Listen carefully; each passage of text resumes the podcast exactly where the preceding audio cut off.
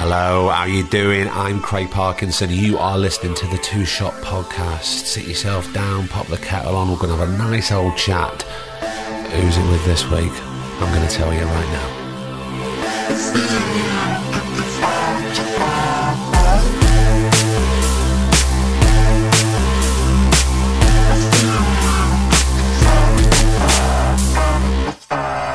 How the devil are you? It's Thursday, and we're back with a guest. Well, I mean, we had guests, sort of, last week. Of course, lovely Martin Compston popped by to say hello, and you were the guest of, of sorts. Thank you so much for all the questions that you submitted. They were funny, they were intelligent, they're insightful. I hope we gave um, funny, intelligent, and insightful answers. Um, and I'm sorry we couldn't get through them all, but you know, it was what was it like 90 minutes? We did a fair bit. Um, we may do another one next year if you fancy. Um, but yeah, thanks for that. And it was lovely to see Griff and speak to him. You know, as you know, as is 2020, not seeing a lot of other people, so it's really nice when a friend pops up. Um, and what I thought we could do with this week is some positivity in our lives because, look, by sort of four o'clock here in the UK, it's dark, it's bleak, it's frosty. Um, we're trying to cobble together some sort of Christmas, but I thought we could use a helping hand, and that helping hand comes in the form of Miss Gabby Roslin. I'm really thrilled that Gabby made some time. She's been ever so busy this year, as always. Um, but we get into it. We uh, talk about comedy. We talk about presenting. Um, oh, it's just great. It's just nice to spend some time with her. It's a great conversation, and I think you're really going to like it. And also, if you're looking for a new podcast, Gabby has one. It's called That Gabby Roslin Podcast, and it's out now on, well, everywhere where you get your podcasts. So go and have a listen. She's got great guests on there. But first, listen to this. This is the Two Shot Podcast with the wonderful Gabby Roslin. Enjoy. I shall see you at the end. Oh, it's so nice to see you.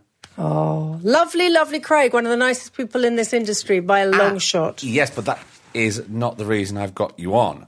The reason I've got you on is because I was thinking, and because I, book all my guests, I don't have anybody helping Yeah, me. same because with it's me. Fully, and, and, and it's tough, you know. It's because some people this year, especially, have said who've been on my list and we've been speaking and they're dying to come on. They've said, Craig, um, I'm not feeling particularly great to come on and talk about Mm, like my life or anything. And it's it's I, and I respect it completely, and I, and I totally understand it. So when I was thinking, oh, who can I record with? Well, I everybody needs a little bit of positivity in their life right now, and I couldn't think of anybody else who is endlessly positive. And I I've known you for years. I'm, I think it's nearly 20 years. Oh my No, god! No, and actually, I'll tell you when it is because my youngest was one and a bit, and she's now 19. Fuck a duck. Oh, A long time. Oh, that is a on. long time. Let me just turn that off. Hold on. That's all right. Go away, everybody. But I don't find it hard to be positive. I do try. I, I do. You know, I do try and think of everything as quite glass half full. I do.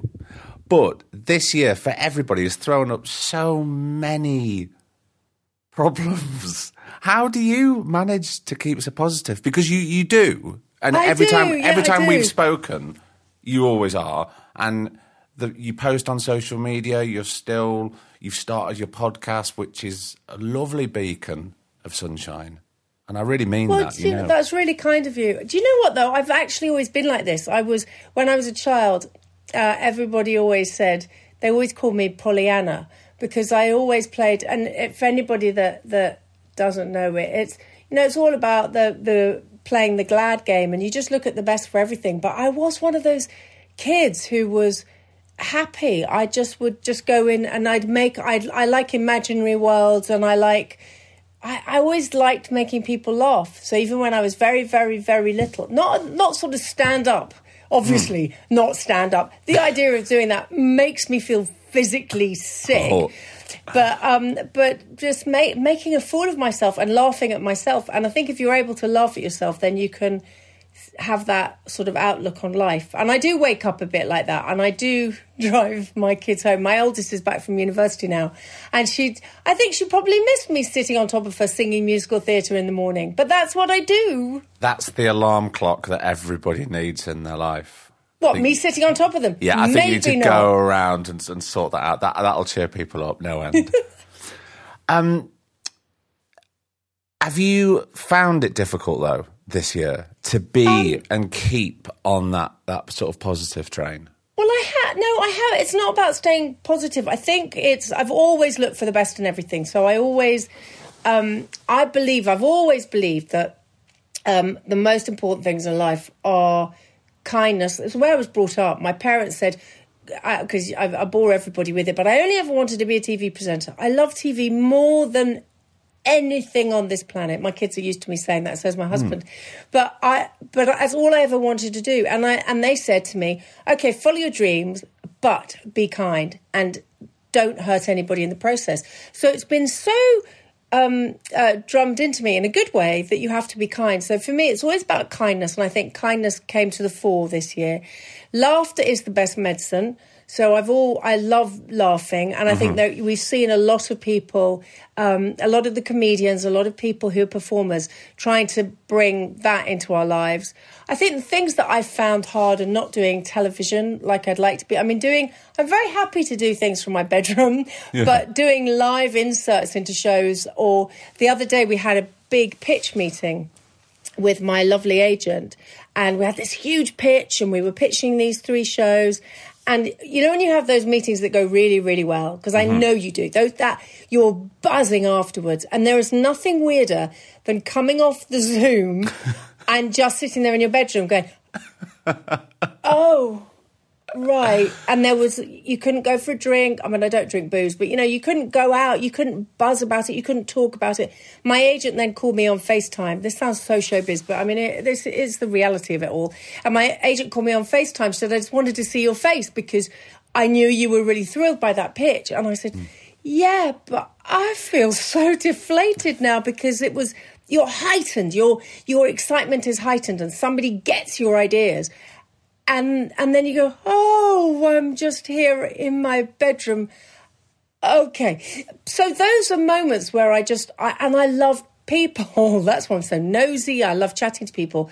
Um, and so I just I went out. I went for a walk, which is what I do. I love walking. I think it's a real Absolutely. savior. Yeah, it's been a great saviour for me this year, walking, going off on big, when I can, Yeah. and going off a nice two, three hour walk. Now, you say you're nosy there. I don't think you're nosy. I think you're like me and you're curious. I'm nosy as well. Are you I- nosy? yeah, I really am because I if I'm walking and it's dark, I love those houses that have their curtains open and you can look in. Do you know what that's called? Nosy. No, there is an actual name for that for people who Peeping Tom? Look, N- no, that's fla- that's that's borderline flashing, Gabby. Oh, no, you wouldn't don't be do doing that. that. No, no, no, no, no. That'd be awful. No, there is a name. I'll have to look it up. That's all A right. add name it. for it- people yeah. who look inside people's windows. Yes. Yeah. Is it definitely. not just? It's just rude, no, nosy. really? Is there I mean, an actual name? Yeah, there is. There up. I'm going to have to look that up. Um, but eh, you know, you say it's rude, but therefore, if you don't want people looking in, shut the blinds, shut the curtains. You're attracting the lights in there. You automatically want to look, don't you? Surely. Oh, I am, but I've always been like that. And actually, that's another thing I've been, I've grown up with. My dad's in his 80s and he's on his own. Mum died many, many, many years ago, and um, he's found it really tough. All of this, and his world has shrunk. But he, but I've forced him to go out for a walk every day. So he goes for a two or three mile walk every day, which is great. Yeah. And he says to me, "I love it. I look inside everybody's houses. Great, good oh, I, him." I wonder where you get it from, Gabby. I wonder. Now, I want to. I do want to talk about um, the fascination of wanting to be a TV presenter from when you were small. Was that something that stemmed from your dad? Not yeah, that he. not- Dad worked at the BBC. yeah. So it, just with with everybody up, my dad was um, a continuity announcer. He was the person that you can hear in between all the shows, and he also worked then worked on Radio Four as a newsreader. So um, I only ever knew my dad in that job. He was a staffer at the BBC, um, and I went to work with him, as people do. You go to work with your parents. Yeah. Um, my mum was a doctor's receptionist. That was quite fun because I pretend I was a doctor. But it wasn't the same as going to work with dad. And so from a very young age, I went to work with him. And I watched Blue Peter going out. There were viewing galleries, and um, I was standing up at the viewing gallery, look looking with my hands against the glass and my face pressed against the glass, watching this all going on. And for me, because I loved watching television, I could watch television all day, although in, when I was little it wasn't on all day, but I could watch it as much as possible. I then saw it being made when I was two or three, and then I went down onto the floor of Blue Peter when I was a little older, so I was about three. Hmm. And my father, who trained at RADA to be a broadcaster, um, uh, he had been at RADA with a woman called Valerie Singleton, who presented Blue Peter. So Dad had taken me in there, and I used to just watch from the viewing gallery. And then one time, Dad said, "Would you like to go down and meet Val?" I went, and I did. I went onto the studio floor, and I saw the cameras. I saw everybody running around. I saw how they did the make and do's on Blue Peter. And I absolutely, from that moment, knew there was nothing else I wanted to do on this planet because I just thought, oh, I love watching television. I want to make television. I never ever thought about fame or any of that. It did not cross my mind at all. It hmm. was purely about making television because it made me happy to watch telly, and I had this obsession about making everybody happy. So that hasn't changed. And so I then. I then went home and um, I uh, used to sit next to the television set, and Dad would be the cameraman uh, on the sofa, and I'd be the fourth presenter of Blue Peter. Um, I'd be very worried because I'm allergic to cats, but it was okay because I was in. I wasn't actually in the studio with the cat, so it wasn't going to make me sneeze. And then um, I learned about auto cues. I just everything I could find out. I had every book you could have about television Wow. and films. And then my mum used to write um, stories on a loo roll, and I and then she'd pull it down, and I'd le- and I'd do auto cue on that. so there was nothing else I wanted to do. And it, even when I was very little at school, you know, when they say, "What do you want to do?" I said, "Oh, TV presenter." And then Saturday morning telly started, and I watched the very first one. And I um, phoned in. I think it was week two or week three because they had phone in. Yeah. And I was very little, but I phoned in the number. It was Noel Edmonds. I'm, I don't know how old I was, probably eight or nine. And I phoned in and I thought, oh, I'm going to be on telly, um, uh, just to get to, to be on telly. And then I watched that and knew it was no longer Blue Peter. It was Saturday morning telly. So I just wanted to I wanted to chat to everybody because I did. Everywhere I went, I was very shy, but I talked to anybody. And um, at school, I was always told off for laughing and talking. And I used to say, "Well, I'm practicing. I'm practicing to be a TV presenter." And and it wasn't a sort of there was no. I was desperately shy, so I couldn't speak, but I could talk to strangers. So, um, and that's just it. And that's me in a nutshell. I just knew that's what I wanted to do. So when I did Saturday morning telly, there is nothing quite as bizarre as doing your ultimate dream. I bet. And it's like you talked about Blue Peter then and Saturday morning telly, and the two couldn't be more different, really. Even though the catered to It was live. It was live. It was immediate. And I got the live thing even when I was little. But I'm talking about how anarchic Saturday morning oh. telly was. Certainly, Oh. not when I was little, When I was growing up, it was Yeah, like no, no, something no. else. It was like speaking to this certain demographic that I never really connected with Blue Peter. I found it slightly too straight laced, certainly for my tastes. But I And think then- that's probably why I liked when Saturday morning came in. It was it was pop stars and it was TV stars and it was naughty. It and I Mm. I was never I, I'm very straight, but I was always cheeky. So as a very straight girl, I was always very cheeky. So I knew how to make someone laugh or go. I, I sort of knew what a double entendre was before I should have known. So it was that was my sense of humour. And um, yeah, so Saturday morning telly, it was still quite straight, but then it got more anarchic, and then Tiswas happened. And then, Which and when blew I did. Motormouth, we were. It was great. I loved Saturday morning telly. I miss it. I think it should be on for kids today. Is it not on anymore? No, Sorry, it's just I- cooking. It's cooking. Oh, it's just cooking, of course. it Does your baby boy watch uh, telly? Well, here's the thing. You, You say, don't have a telly still, s- do you? no, no. No. Ah, no. Well, I'm going to go on to that. You Okay. say baby boy. He is nine and a half now. Yes, he's still your Uh, baby. I know. He'll always will be. Um, yeah, we're one of those. It's your parent. He always will be, obviously. Yeah. Um, but he, we, he's only had uh, a television physically there in the living room um, for two years because we just didn't have a I television know you for didn't. a long, I long time. Does Uh, my head in? not to say that I didn't uh, I watch or adore and love television. Of course I do, but I just feel that you know there was a time where I thought I'm just not going to get anything done. I'm just going to because I adore it so much. I'm just going to watch and watch and watch and watch. That's me. Um, But actually, didn't do you any harm. Look at. that. I'm not, I know I'm not going to interview you, but No. you are an outstanding actor, and the idea that you haven't watched loads of telly, you're just a natural actor. That that makes me even more in awe of you. I do. I do now. I love. I. I um.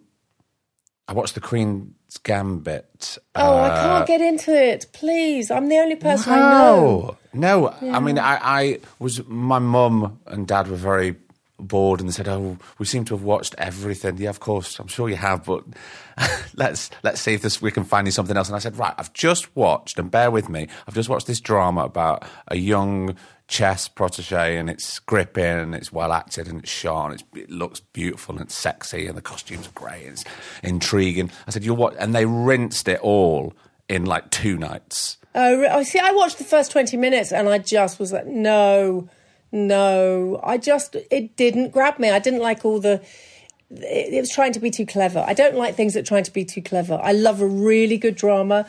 I love, well, you know, the, the stuff that I love. Um, uh, anything with you in. But I just, I like, I like, I, I needed to get into it. It's like a book. I love reading. But Well, I if in the first 100 pages it doesn't grab me, I have to put it to one side. Oh my god, you give it a hundred. I do. I've I, I because I was too quick, and I. I said years ago. I said I give it twenty pages, and everybody was like, "Oh, that's disgusting. Give it more." So I go to hundred now. But you'll still only give twenty minutes of a. Twenty minutes. If if a show doesn't grab me straight away, because I love TV so much, there's Yeah. too much that I want to watch. Exactly, and, and look, each to their own. And if they were super clever, they wouldn't have made seven episodes. They could have crammed this in four. That's, That's I'm what everybody says. That's what Oh. I've never heard anybody say that. I haven't really read Yeah. anything about it. But yeah, I think the first two episodes are exceptional, and that young girl who plays the uh, she's off the charts. She's brilliant. All right, I'll give it another go. No, no, no, you don't have to. I'm I not will. sort No, I of will. strong I'm going arming to you because into you're the second person today. My friend Simon uh, said exactly the same, and he said they should have done it in four parts. Yeah. and then yeah, Have you, Okay. wh- what else have you been watching? Ah, that- here's the thing, right? For me, yeah. at the very start of this year, I and I, I remember speaking to Samantha Morton a while back. We both found it very, very difficult. That's not name dropping; she was on the podcast. I know, she's we found it very difficult to focus, to focus on screens, to focus on books. The only thing I could do was cook and listen to podcasts like this with people talking, so I could feel that I had uh, People something around else. you. to- Yeah, yeah. people around me. Yeah. Yeah, yeah. I mean, I found that very comforting for for an hour, and then all of a sudden, things end. The food's prepped and it's cooked, and I have to try and focus on something else. Did Yeah. you did you find that, or No, you- I love telly. Okay. I just, I, I love it. That, you know, that's going to be my a- headline. That's going to be on my gravestone. She loved telly. Mm. Um, uh, Not even a global pandemic puts Gabby Roslin off focusing on no. television. And actually, I think we've we've devoured it more voraciously. I mean, it's just been one more, more, more. And I, um, so what have I watched? Succession. We watched the whole lot at the beginning. Mm. I thought that was outstanding. I cannot wait for the next one. It, it's very rare for um, uh, my husband and I to watch to like the same things because we really don't. I love entertainment. I love entertainment. I didn't find And that entertaining likes- at all. I found Oh, that I I found love that it. really, really tough going. So I mean, I've loved Strictly. You see, Strictly has been a wonderful, glorious escape, and also. Um, a friend of mine was in it this year, and I, ju- I, ju- I love Strictly. So yes, I absolutely love all of that as well. But but Succession, um, this country, as you know, because you Of and I, oh my, I- we watched it from beginning to end, and then Hmm. backwards, and then we picked out our favourites. I mean, every single night at eleven fifteen, uh, he and I would sit and watch it, and I love it. Um, uh, and I love. I think Daisy May Cooper. She's come into her own in lockdown, and she's just she's incredible, incredible. Yeah. Um, I loved staged, uh, but my husband found it too stagey, so I really enjoyed that. And I, but I loved it, loved it. I loved uh, Call My Agent, which I watched with my oldest daughter. please tell me, have you finished all three seasons? of Finished Call My them, Agent? and I want more. Well, I had to put something out on social media a few weeks ago saying, "When Netflix, please tell me when is season Isn't four coming because we but need you know they're doing it in the UK.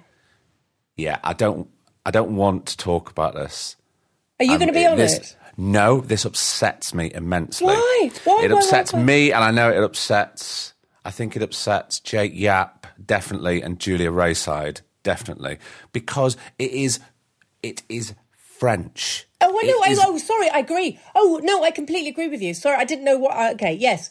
Uh, yes, I thought you meant you were upset because they haven't called you, but Absolutely not. No, absolutely that it should stay where it is. Do not. 100%. It, it will not transfer. I mean, obviously they're going to cast Roger Allam because he the, he's the French Roger Allam, but don't do it. Look, they smoke, they drink in that Parisian way. They speak. They have passion and Yes, venom, and. It, it, it just won't work, and, and I, for one, would would not No, I agree. It would. uh, God, you're it right ups- about Roger Allam. That's Yeah. really bizarre. Oh my yeah, god! Absolutely, of course. Even the hair. I mean, it's just it's the exactly who it is. Parisian That's Roger so. I mean, whoever cast that, it's just tick. That's easy. That's brilliant. Done. I love, love, love that show. Mm. And then, and the Crown. I'm, I, I think it's a beautifully made, beautifully made. I've never seen The Crown. Do you know what? E- even if you're not interested in the royal family, everybody I know who was very anti-watching it, um, this season especially, it's just it's beautiful. It's the filmography is it, it is stu- No, is that the word? Is that a word? yeah. No. Yeah. The, Uh, do you mean the? Do you mean the cinematography? That's you mean the the way it looks? Yeah, yeah, yeah. yeah, yeah. Beautiful. That's the word. Yes, I'm. I'm not a film although I do a film show, but that's different. But but I just I I loved it. I I'm very sad that we finished watching it. You know that feeling of oh no, it's over. Yeah, I had this discussion with my friend's wife on Friday when I delivered the some. I delivered them. I cooked for. I cooked. I was supposed to have some friends round basically, and obviously we had to cancel. So I said, "Well, look, I'm still going to cook, but I'm going to deliver you food to all your Oh, houses." you. And I had to change the menu because there's only certain things that will travel, obviously. Um, and I went to the last house, and I was at a distance delivering food, and I was talking. We were talking about television, and my friend's wife said, "Yeah, no, never seen The Sopranos." And I went, "I'm. I feel I've never seen The Sopranos. Gabby Roslin." I know, I, but actually it's like that. And there's another thing which I'm going to admit, Mm. which drives everybody mad, especially because I do. I'm not plugging the the, the film show, but we do. Um, Gabby's get on- talking we'll pictures. get onto that in a minute. I've ne- I've never seen. Oh, I'm actually a bit embarrassed. No, Are you ready? Yeah. I've never seen The Godfather. Any of them? that's. I think that's fine. Oh, really? I mean, I think Most it's fine. people really don't everybody like that go, everybody go, look. One and two, fantastic, incredible. I, I wouldn't need to worry about three. I'm probably going to get a load of shit for that now. But uh, look, don't worry. For some things, I would say I'm jealous that you haven't seen it. I would only say that with something like The Sopranos, Okay, all right. We'll start that then. or, or quite possibly The Wire. Uh, the Wire. I've never seen that either. Oh my god. And I'll tell you, I've got a really, really, actually, I've got. Do you want a completely showbiz story about that? I, Do Oh. you know what? I want all the showbiz stories, Gabby, because this is going to cheer people up. Give me some showbiz stories, please. Oh, it's embarrassing. So, um, uh, Paul O'Grady's a very uh, close, dear friend of mine. We've known each other 25 years, and he was doing his um, evening chat show. And uh, I went on as a guest. He gave me a call, Gab, come on. And I went on, I don't know what I was talking about. And there was this really, really lovely guy, really lovely guy, very tall, very handsome, lovely guy, who um, I was chatting to in the green room, and and got on really well. And we were chatting away, we were chatting about London, how we both love London, um, and he was talking about shows that I'd done. And then I said, I'm I'm so sorry. What do you do? And he said, I'm an actor. I went, oh, that's great. That's great. Now, I, as somebody who watches everything and loves and has interviewed ridiculous, you know, you name them. Anyway, so I, I was looking, thinking, oh, I'm so embarrassed. And I kept saying to him, I'm so sorry. He said, no, it's, it's all right. It's all right. And then he was talking about Hackney and he loved Hackney. And I just went, oh, great. Anyway, so I went in, went onto the show. Uh, I was the first guest. And then Paul O'Grady said, and the next guest, Idris Elba. And he walked out and he looked at me and he pointed at me and he said, She's never seen The Wire. I went, Oh, no, I haven't. I haven't. Of course, everyone's mad. Anyway, do you know what? We, every time we see each other, he just goes, Rosalind! And he's lovely, Lovely man. lovely. I have such a very innocent crush on him and he should be James Bond. But I, I think he's a lovely guy and, um, I'm sure, as you do, I'd love to chat to him on the podcast. But it's one of those things every single time I see him, he goes, Why haven't I been on your radio show? And I feel like saying, Well, um, come on. I, what do you mean? Why haven't I? I've tried. But he was lovely. So that's my embarrassing uh, The Wire story. But I think you should. I think you should delve into the Baltimore streets of the Wire. I, I, I will We admit, have it. We have it as a box set that somebody gave Yeah. me when I said it. I um, had to watch the first episode two or three times because you have to retune into the accent because it's so it's so different and so authentic that what they're doing. It's incredible.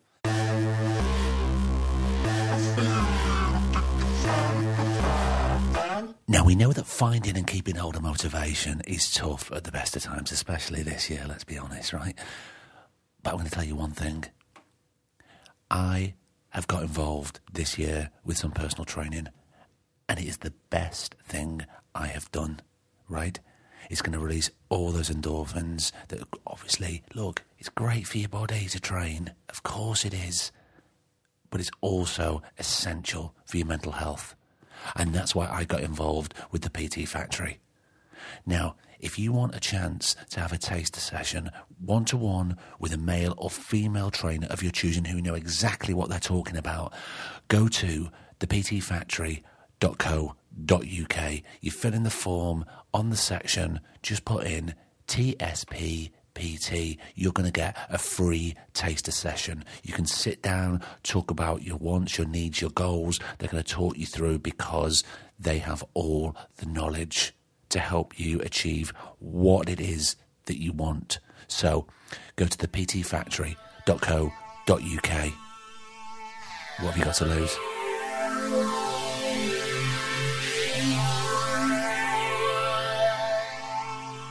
I want to talk about interviewing and the fact that you have interviewed so many people, but it never feels, and I've been lucky enough to be interviewed by you a few times, but it never feels like you're asking people questions. And because I've been, you know, doing this and interviewing people for three years, I, I'm just learning and I love to learn off people. And it's like Well, I that's had. why I love listening to you because you do. I see the most important thing, um, and I think I'm. I, I think I hope I did. I know I did. I contacted you when you were first starting out. I just went, "This is great. What you've done is it's great. What you're doing."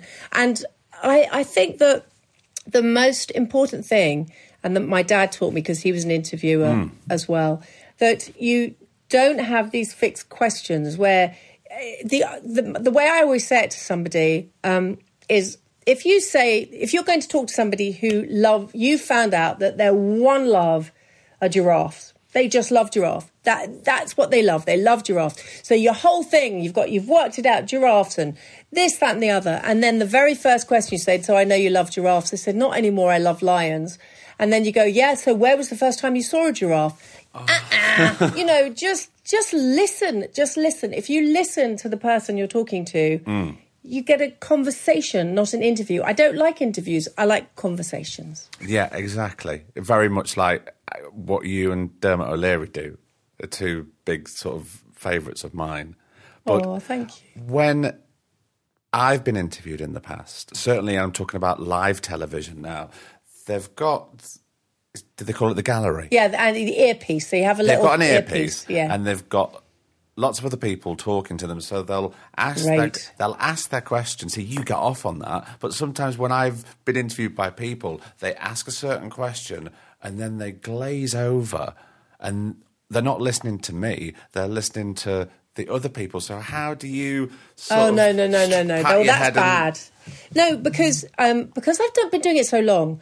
So, um, but also I don't. So I don't get fed questions. I wouldn't want ever want that. Uh, so what I'm hearing is knowing exactly what's going on. So uh, whilst I'm interviewing uh, you, then I'll know that the directors decided to go to camera at four, and that the next guest is turned up late, and that uh, the um, production assistant has just dropped coffee all over the desk. So I know what's going on. But I, but if you ask my husband, he'll tell you that I do that when we go out.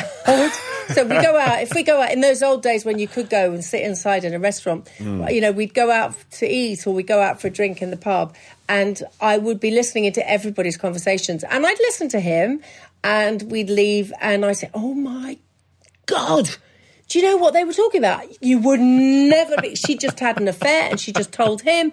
Uh, so I'll tell you everything that's going on. But I've always done that, even as a child. So even on the bus, I remember going on the bus to school and I'd listen into everybody's conversations. And that's how I'd sort of get accents and, and know what's going on around. So do you think Nosy, that's you see?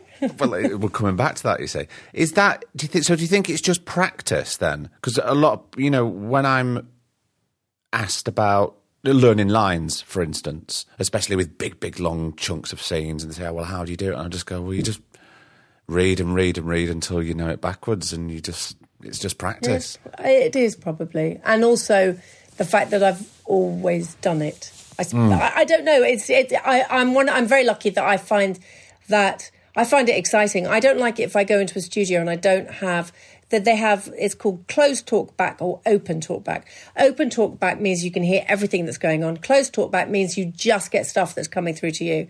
So um, I, I like it to be open. But I remember there were times when I've done shows where the editor or the producer in my ear knows that they're trying to throw me. And uh, I can think of a particular time, and she's a wonderful, wonderful woman who uh, is brilliant in television, and she kept trying to throw me.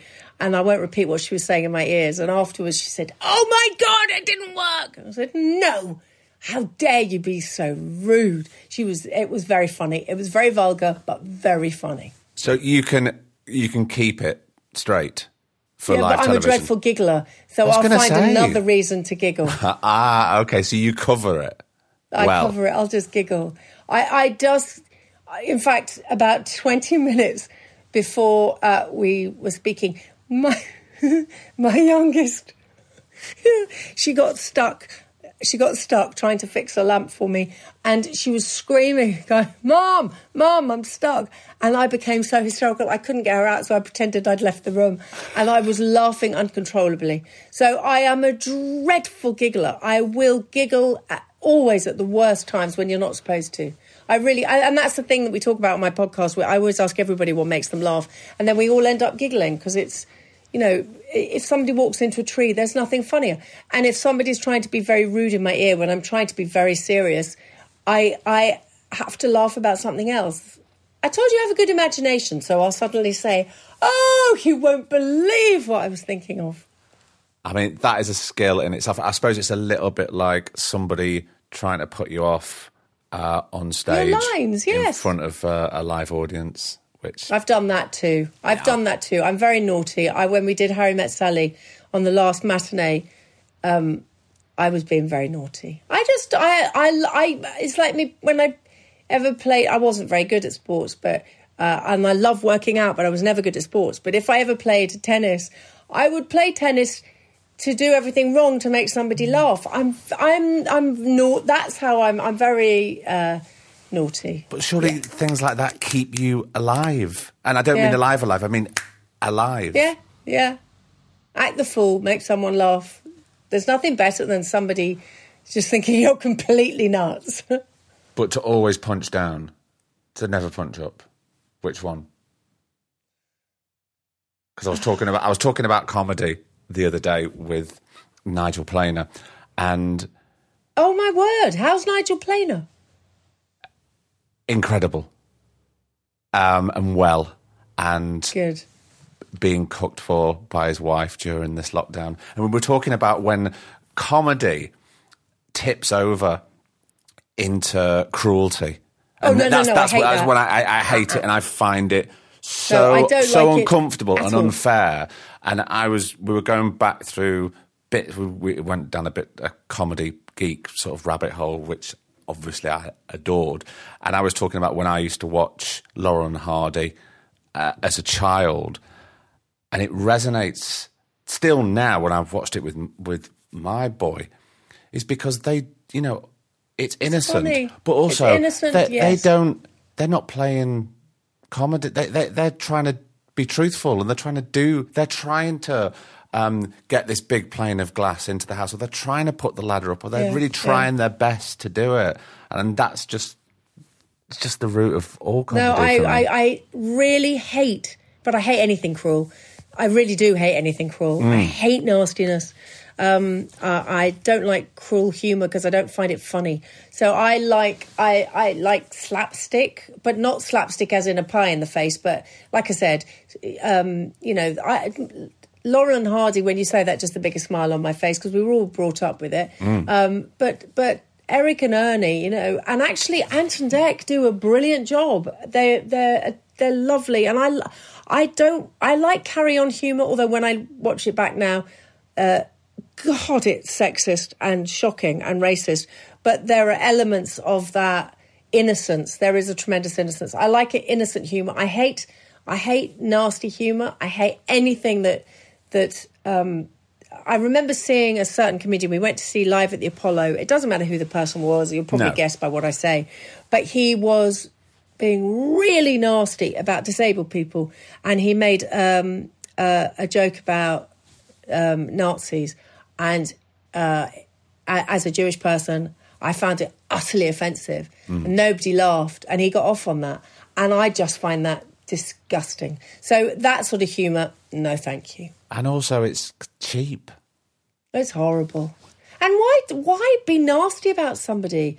I, I mean, look at Michael McIntyre. I know for years people were saying, "Oh, he's really dull. He's really dull." Well, he's not actually. He's funny, and he says things that we all think. And I've seen him do his show at a charity event that I was hosting, and he came on and he did his routine about turning off a light switch in a hotel, which was so innocent but so funny. And you saw people groaned when he came out, and when he left, everyone stood up. But it's a form but, of art. It's subjective. Oh, so lovely. I remember um, years ago, I was working with a brilliant stand-up comedian, and he said, "Oh, I'm doing this." Irish night of Irish comedians in the West End. He said, come along. So I went along and he wasn't top of the bill. And I thought, oh, God, that's kind of odd that he's not top of the bill. Ardal O'Hanlon was top of the bill. And it was a time when Ardal O'Hanlon had, they'd kind of forgotten about how incredible he was, certainly for a brief moment in, in Father Ted. And you still go back to that and you think, oh, oh my God, brilliant. just brilliant. Genius. But he was more well known for doing My Hero, which for those who either aren't in the UK or can't remember, My Hero was a very low bar, not to do it disservice, but it was what it was. It was 8 p.m. Um, can not even can laughter audience sitcom. It was very, very, um, very uh, formulaic. Yeah, it was by yeah. the numbers book about yeah. a mild mannered um, superhero from another planet who had a guise as a, just a normal, normal working bloke, and it was that's what he was well known for, and he was top of the bill. So automatically, I went, "Oh God!" And you know what? He came on stage, and I could feel that with a lot of people. It was one of the best stand ups I've ever seen. Oh, you see, he was just incredible, and I felt awful because you go immediately. I'm I'm judging Yeah, on what on yeah. what I may or may not have seen on the television. It was incredible. Where are you with? See, we're going to go down a big comedy cul-de-sac Yeah, now. go for it. Where are Love you with um, the comedy of embarrassment? Because I know some of my friends just they they can't watch it because they themselves feel too uncomfortable in watching it. It, well, it dep- I don't like anybody taking the piss out of anybody else, but but I I don't mind. I like political humour if it's clever. You know, all of those things, and I think we have to laugh at, at most things. Mm. Um, yeah. But I don't. I, I don't like. It depends what you mean by embarrassing. Well, let's. how far? How far? Okay, well. So some people I know haven't watched The Office because they just find it too uncomfortable. Oh no! That see, oh, oh, that makes me. I, I, I find it really uncomfortable. The Office. I, um, Afterlife. Uh, I went straight down Ricky Gervais' world. Um, Afterlife series one was superb, uh, but I just I found The Office just it made me embarrassed. It, that you're right. It's that I can appreciate it, but I didn't laugh at it. Well, it's a bit So, like yeah. uh, you, you- you know appreciating. You can appreciate someone like Michael McIntyre or any other forms of comedy, but if it's not for you, it's not for you. That's not to say it's not funny. It's just Well, there are some I you. think who aren't funny. There's a I thought you were going to mention him, but there's a particular guy. That guy I was talking about before. I know who- I know who you not mean. Funny. Yeah. it's just not funny. And anyone that finds that funny, I do. I I I. I, I sort of I question that. Yeah, but you say that, you say Fools and it- Horses was embarrassing. Fools and Horses, they would do things and it would make you cringe, but yet it was you could you could laugh. There were moments you could laugh at. I mean, I'm trying to think of new. I, I, but this country that we were talking about, and I will always go back to that because I think it's one of the greatest comedies ever. Mm-hmm. Yeah. That was in, there were moments where you just would be cringing, but it's so thoughtful in its embarrassment that actually I think it, that's why it works. But I think things like that, certain thing, you know, you touch on only fools and horses, and you touch on something like this country, in very different ways. They both had a lot of heart, Oh gosh, yes. so much heart. So therefore, you could invest as an audience member. Yeah, well, a friend of mine can't watch this country because he said it's exactly like where he brought, was brought up, and Well, he said it just he, he d- Yeah. can't can't watch it. He said it's Well- like going back all those Yeah, years. well, I, I lived for many years not not far from where they filmed this country, and it yeah, pretty much is like that. I would say. Um, we went. We were talking about anarchic Saturday morning television a while ago, and I was thinking about breakfast television, and it was a little bit like you and the Big Breakfast team, when it first started, got the manual of how to broadcast breakfast television, poured a load of lighter fuel, fuel on it, and just threw some lit matches at it. Because we, I don't think anybody had seen anything like. Well, I, What- I hadn't. I it was very funny because I did. I went from Saturday morning telly, and after doing three years of that, I remember the press, all you know, doing all those interviews, and they say, "Oh, you know, what's your dream job next?" And I'd say, "I want to do this, but every day of the week." And I mean, I, I could probably find those articles. I remember doing it in the you know tabloid uh, newspapers, and it was, "What do you mean every day?" I was, "Can you imagine this every day of the week? That would be amazing." And they'd say. Yeah, but it's that's not going to happen. Well, you never know. And then I got the call about the big breakfast, and um, and I did five screen tests. It's sort of it, it's one of those stories that I've told a lot. And I did five screen tests, but the very first time I turned up, I didn't know anything about it. And um, my mum um, had seen an, uh, a bit in the newspaper that had said that Bob Geldof was going to be doing a new um, breakfast show and it was going to uh, be different than anybody had expected. And I remember my mum saying, Well, that's the sort of thing you keep saying you want to do. Went, oh, yeah. Bob Geldof? Bob Geldof? What do you mean? And sort of it, that was va- vaguely in the back of my head. And then I got a call from my agent to say, they want you for a screen test for this new show. You're going to be screen testing with a guy called Chris Evans. And I said, Oh, he used to do early Saturday morning telly before we were on air with Motormouth. He was on uh, whatever it was then, TVAM or something. He did he did a very early morning kids show, Right. And uh, we used to watch him in the makeup chair, and I remember thinking, God, he's clever. And we all used to talk about how clever he was. I remember him doing some sketch in a phone box, and I turned up for the first screen test, and the two of us just it was extraordinary. We just got on, and um, they said, "Oh well, you know, just say exactly what's going on, and everybody's going to be in shot." And I just thought, "This is amazing!" And I left there buzzing, and then I waited and I waited, and then they called me back for another one with Chris, and then they called me back again. And then I went away for a week to France with my then boyfriend, and uh, I had to phone them every day to find out whether or not they'd made a decision. And every day I made that phone call, and uh, they said we haven't made a decision yet. And Then I came back and I did the uh, fourth screen test, and then I went for the fifth one. And by now I was I was beaten into a pulp of oh my god. And i went for the fifth one and um, chris was there. I think there were a couple that chris wasn't there. They just wanted to see me interacting with uh, kids um, doing competitions doing all sorts of things and just ad-libbing because i've never had a script. So luckily saturday morning telly there was no scripts and this didn't have scripts big breakfast didn't have scripts so they just wanted to see if i could talk yeah i can talk um, and um, and then the very last one, I turned up, and uh, very kindly and very uh, extraordinarily, Chris. We, they started. They went three, two, one, and then Chris just went stop. And I thought, oh my god! And he said, please, somebody just give this girl the job. It's this should be her job. She should be doing this. And I and then I got then I left thinking, oh dear, um, that was embarrassing. And then I got a phone call to say, to, could I go to the office? And so I went to the office of the production company and I had to walk through an open plan office into a glass office. And there was the two guys who, um, uh, from Planet 24 and the editor. So there was Charlie Parsons, Waheed Alli, and Sebastian Scott. And they said, okay, have your back to everybody. Um, we're here to tell you, you that we're offering you the job, but you cannot tell anybody. You cannot tell a soul, and you have to walk out of this office as if uh, you haven't been told the answer yet. It's the biggest kept secret anywhere.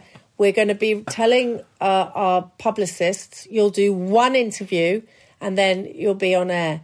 And I had to walk out of that office completely straight faced. I thought I was going to wee myself.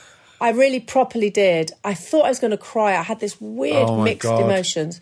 And then I got into the car, and my boyfriend was in the car because he'd driven me there. And I said, You have to just drive. And we drove, and he pulled over, and I screamed and screamed and cried and shouted, and I couldn't believe it. And then we drove around to my parents, and I told them. And then a week later, I was doing this one bit of press, and then two weeks later, I was doing the show. It was extraordinary. And that show, when I think about it, set a template for so many other shows going forward Yeah. throughout the years. The, the fact that it involved the crew, you could hear the crew laughing. I mean, we spoke Yeah. about Ant and Dec before. I mean, they really involved the. Well, the must- first TV they did as presenters was on The Big Breakfast. so they came on and they presented with Zig and Zag in the bathroom and um, on holiday relief for Chris. And I remember saying to them, You've got to be TV presenters. And uh, I thought they were brilliant. Uh, it was a great breeding ground for a lot of people. And a lot of people who behind the scenes of The Big Breakfast are now controllers of channels. I mm. mean, it's everywhere you go, there's somebody from Planet 24. Yeah, because I mean, you know, Richard Richard Bacon was there, wasn't he? Richard was there. That was after me. Yeah. Um, uh, Melanie Sykes, she was there in the summer holidays. Amanda Byram, The she great was there. Paula Yates.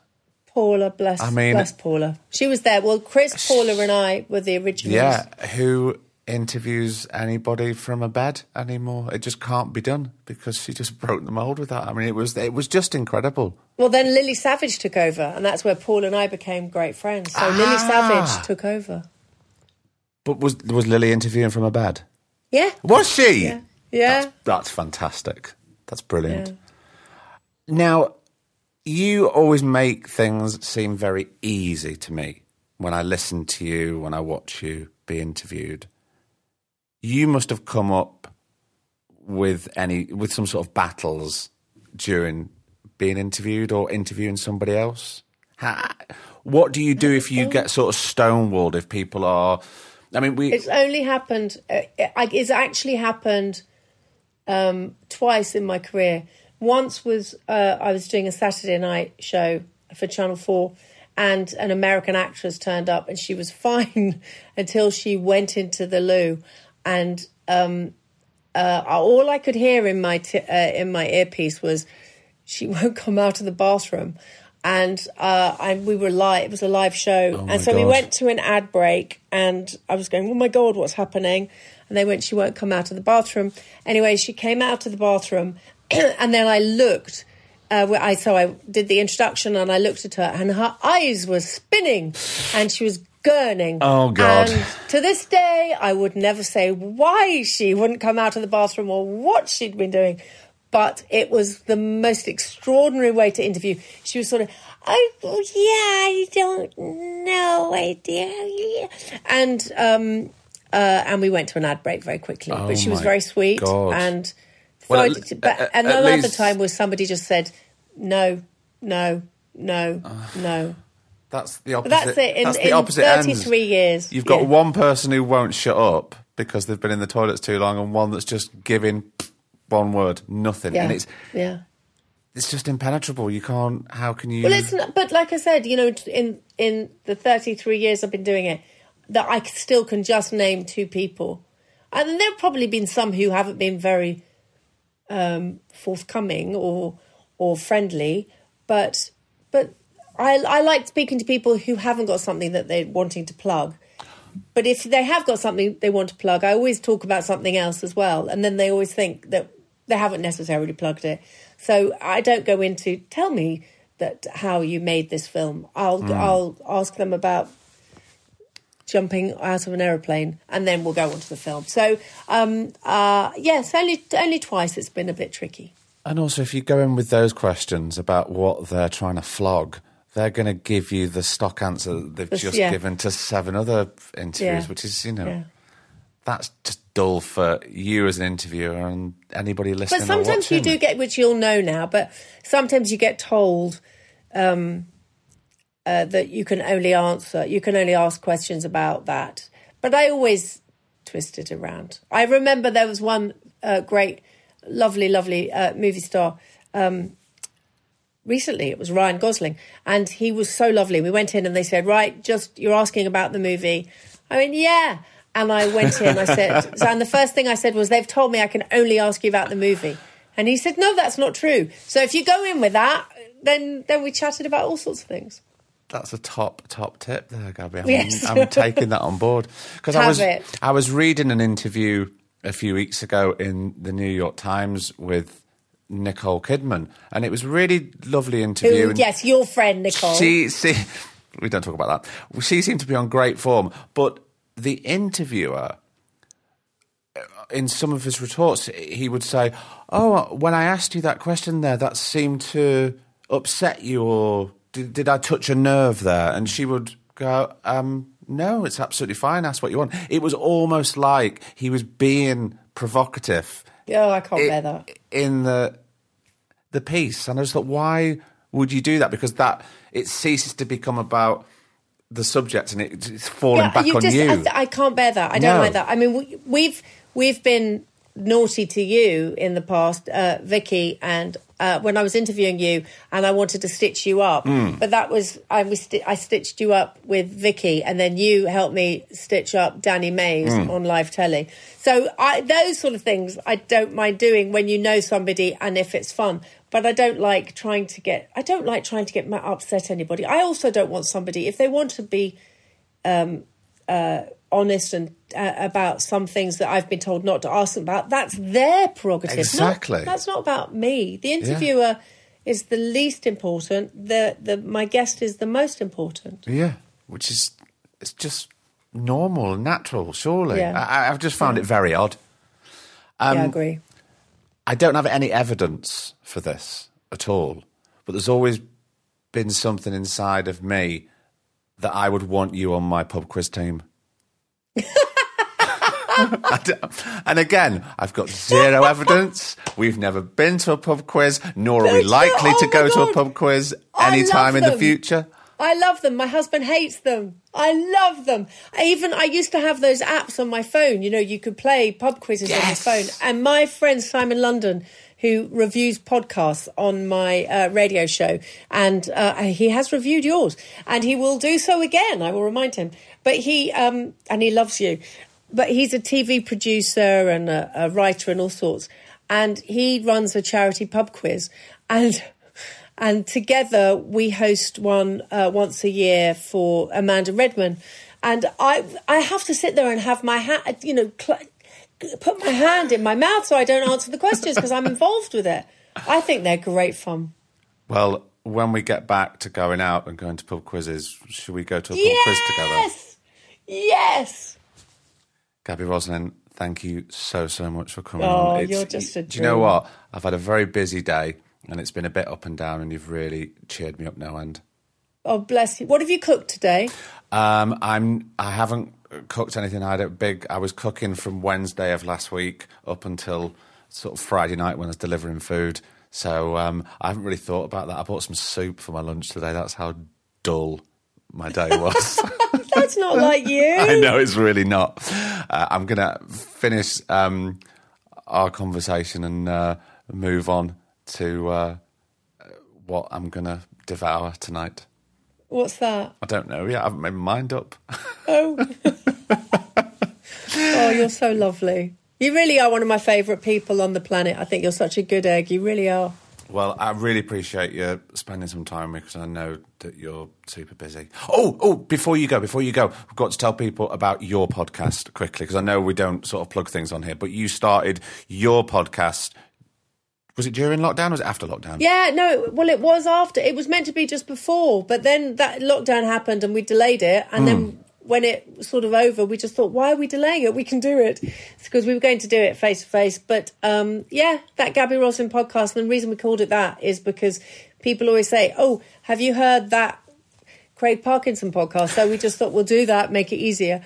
And um, and you will, please, will you come on? Will you return the favour, please? Will you come on? Um, I will. Uh, uh, yes, of course. I, I will be. You have to say yes now. Yay! Um, I will do a, a plug in the outro for your podcast, even though because I Thank know you, uh, you know I really want people to listen because it's lovely, and we all need some Gaby Roslin in our life, and we have done this week. Gaby Roslin, thank you for coming on the Two Shot Podcast. I love you very much. Thank you. Thank you. Thank you, darling.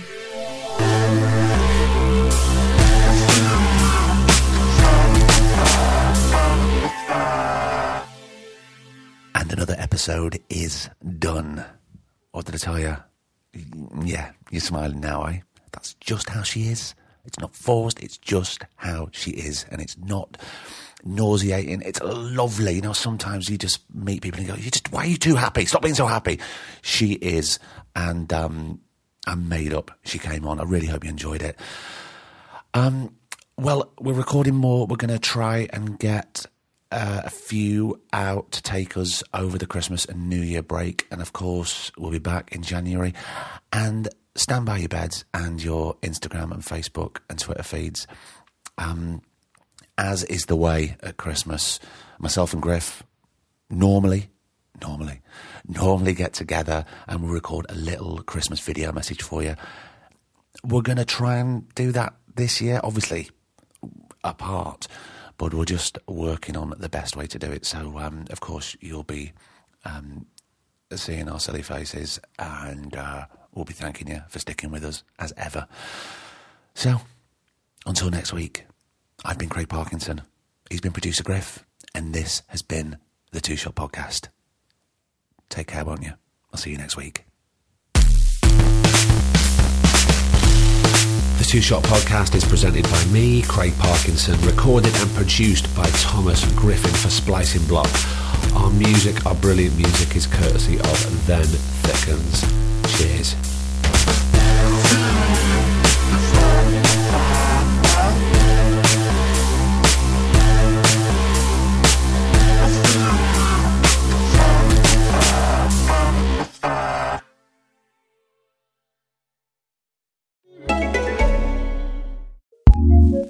Looking for a new podcast to listen to? Here's what we love courtesy of ACAST Recommends.